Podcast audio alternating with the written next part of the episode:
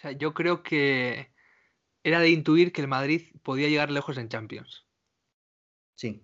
Pero por, por los emparejamientos que le han tocado. Sí, o sea, te digo, por ejemplo, en, octavos, sí. al Madrid eh, le tocó el Atalanta. Un equipo que, bueno, que, que en Italia, pues tal vez gana partidos importantes, pero no es un equipo que, un equipo como el Madrid pueda tener muchos problemas. En, cuartos, el Liverpool. Y si alguien no se había visto los últimos partidos del Liverpool, la última temporada de Liverpool, y solo había visto los partidos de hace un par de años o el año pasado mismo, pues tal vez eh, diría que, que Liverpool iba a arrollar al Madrid. Pero es que Liverpool está muy mal esta temporada. Entonces, yo creo que, gracias a eso es porque es que, ha pasado la, eliminatoria.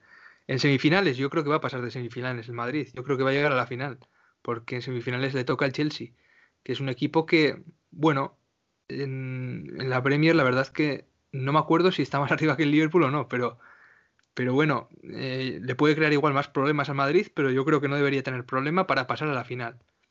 Y es en la final donde llegan los problemas para el Madrid, porque en la final se va a encontrar o City o PSG.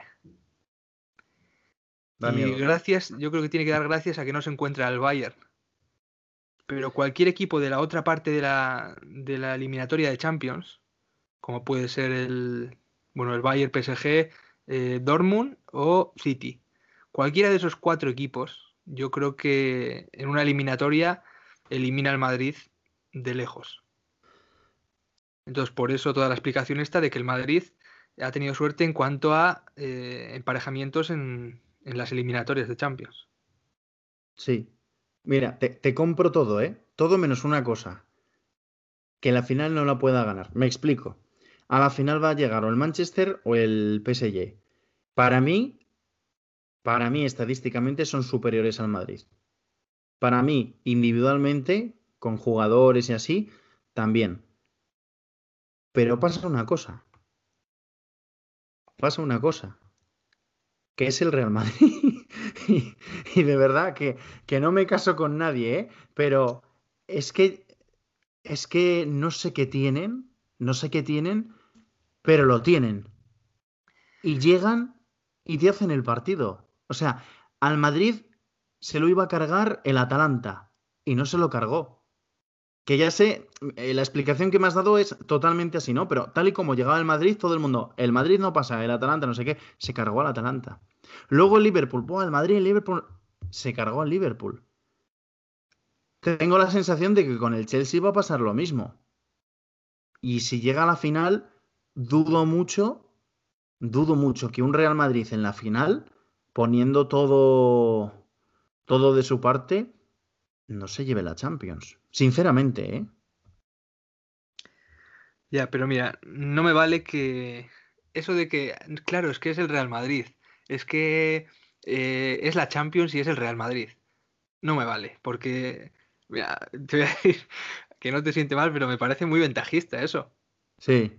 Porque eh, sí, eso queda muy bien cuando el Madrid gana.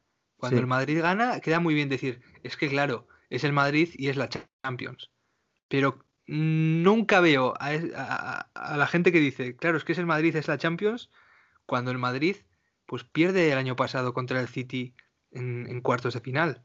O pierde hace dos años contra el Ajax, que el Ajax le metió un baño en el Bernabéu al Madrid, 1-4, que el Madrid no sabía ni, dónde meterse. Ahí donde está la gente que dice, claro, es que es el Madrid y es la Champions. No me parece que haya que decir eso cuando cuando pierde no veo a nadie diciendo es que es el Madrid y es la Champions. No, pues cuando gana es que es superior y cuando no eh, es que no ha sido superior. Y a mí me parece que el Madrid, aunque sea el Madrid y sea la Champions, si en octavos o si en fase de grupos al Madrid le toca contra el City, pues el Madrid quedaría muy retratado. Puede ser, sí, sí, que no te digo que no, ¿eh? Pero yo es lo que, es lo que te digo, yo algo tiene, algo tiene y, y, te lo digo, te, o sea, de verdad que estoy totalmente de acuerdo en que el PSG y el City son superiores, ¿eh? O sea, para mí, si vemos estadísticas, si vemos, si, decimos lo que tendría que pasar, cualquiera de esos dos se, lleva la Champions. Cualquiera, me da, me da igual, sinceramente, ¿eh? cualquiera. pero no lo sé. Mm, llámalo, yo qué sé, le tendrán miedo, eh, se pondrán las pilas, no sé, no sé qué hacen, pero sorprenden. Yo hablo porque me han sorprendido, ¿eh? Yo a mí tampoco esto de no, el Madrid tal, de verdad que hasta esta temporada tampoco lo tenía muy en cuenta, pero es que, chicos, se han puesto a jugar en Champions y es que yo he visto un Madrid diferente. Diferente, un Madrid con el que disfruto, que no es el Madrid que he visto en la liga, ¿eh? Que en la liga ha habido partidos que han dado hasta pena. Mm. Pero, no sé.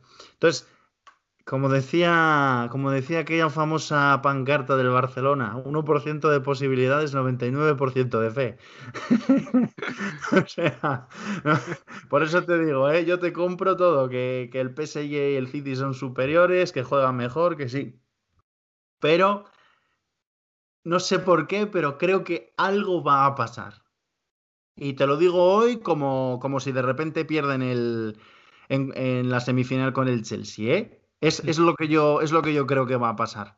Pero bueno, veremos. Si luego pierden, pues oye, perdieron y ya está. No pasa nada. Esto es fútbol, lo vemos para disfrutar y no pasa nada.